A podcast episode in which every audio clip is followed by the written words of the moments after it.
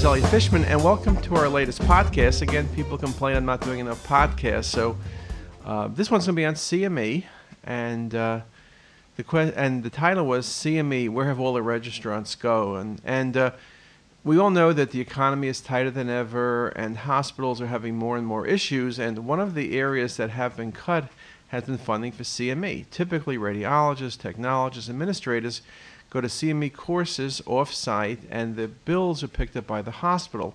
All of us typically have some sort of account where we get a certain amount of money for travel. Well, most of you know and have heard stories from other places where some places have eliminated this travel stipend, others have decreased it, uh, and it's getting more and more difficult for people to go to meetings. And what I've noticed, no great surprise, meetings small and large are all suffering. So, for example, I went to the American Heart about a month ago, and their attendance was reported to be down by more than 20%. That's amazing. The RSNA reports the attendance to be about the same, but one would have to admit that if you were at the RSNA, it definitely seemed like smaller crowds. The lines weren't there for taxis, and they weren't there for cabs, and there weren't there for buses, and there weren't crowded restaurants, and there were hotel rooms everywhere all the time. Maybe the attendance was the same, but maybe people stayed less days. Things have gone down. I speak at a lot of CME meetings, and meetings I've spoken at that have been around for 20 or 25 years even have attendance that is down 30 to 50 percent. You notice at home, you used to get brochures literally every day for meetings. Now the brochures are few and far in between. I would guesstimate that more than half the meetings are not occurring.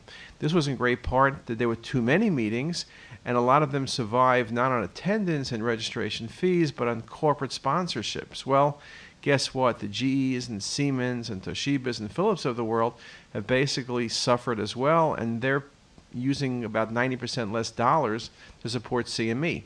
And so meeting expenses continue to go up, hotel expenses and food and beverage and all the things we speak about in meetings have gone up. So, and the amount we can charge for CME credits really has remained stable. At Hopkins, our course, for example, 26 year, it's 200 bucks more now than it was 26 years ago. So obviously, CME uh, has not kept up with the numbers.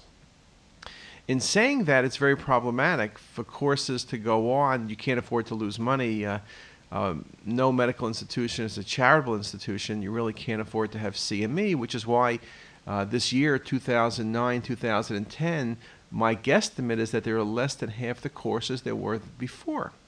Now, those of us who have courses that have done well or reasonably well in the past and have continued to do well, you know, at least think perhaps if there's less meetings and there's less attendees, things will kind of even out and people will do well. But um, the meetings I've gone to, things are really, really skimpy. Now, I can't complain. The Hopkins course last February did really well. And this year we'll be back in Orlando in February for our 27th meeting, I guess, or 26th meeting. And uh, hopefully people will attend. Now, it's important. Our attendance looks about right. It's a little bit behind.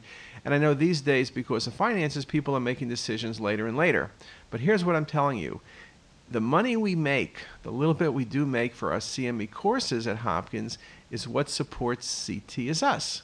So if you want CTisus to be free, which everybody wants, all 75,000 of you, I recommend you come to our CME courses. Now, our CME courses are the best courses, I think. If you look at February, Stefan Achenbach, top guy in cardiac CT, Rip Webb, chest, um, on and on and on, the people we have speaking. Mike Macari, GI, colon, uh, just leaders, Hugh Curtin, head and neck imaging. and I know I've left somebody out, plus the Hopkins people, Karen Horton, myself, Stan Siegelman. So our courses are always been top rated. So what I'm saying to you is if you're looking for a course, save up your money. The prices are down at Disney, airfares are down. We're going to have a great meeting, and we'd like to see you there. And we'll be doing another meeting, sort of advanced topics and a little more 3D in. Uh, April 15 to 18 in Las Vegas at Caesar's Palace, and you can stay at Caesar's Palace. What was 359 a night two years ago is now 159 a night, and airfares are down, and uh, you can have a great time. So hopefully you will choose our CME courses. Um, so I guess this could be a non-paid uh, political endorsement of our courses, but in all serious, uh, it's interesting and uh, it's going to be a challenge. What happens with CME? Uh, if there's no funding, there will be no CME. You know, you can get CME on the web these days, or you can get it uh, through the mail, on disc, and the like.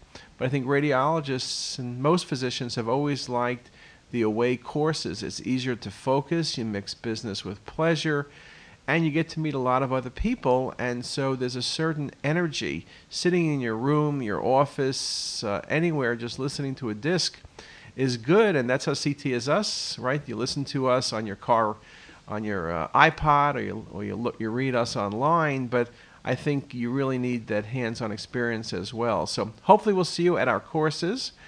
Um, now, what else can I tell you? Oh, so I'm being encouraged to tell you the one joke I know that, that doesn't insult anybody. And uh, I'll just end this uh, podcast with this uh, joke that uh, Matt Finkelstein from Saturday Night Live told me.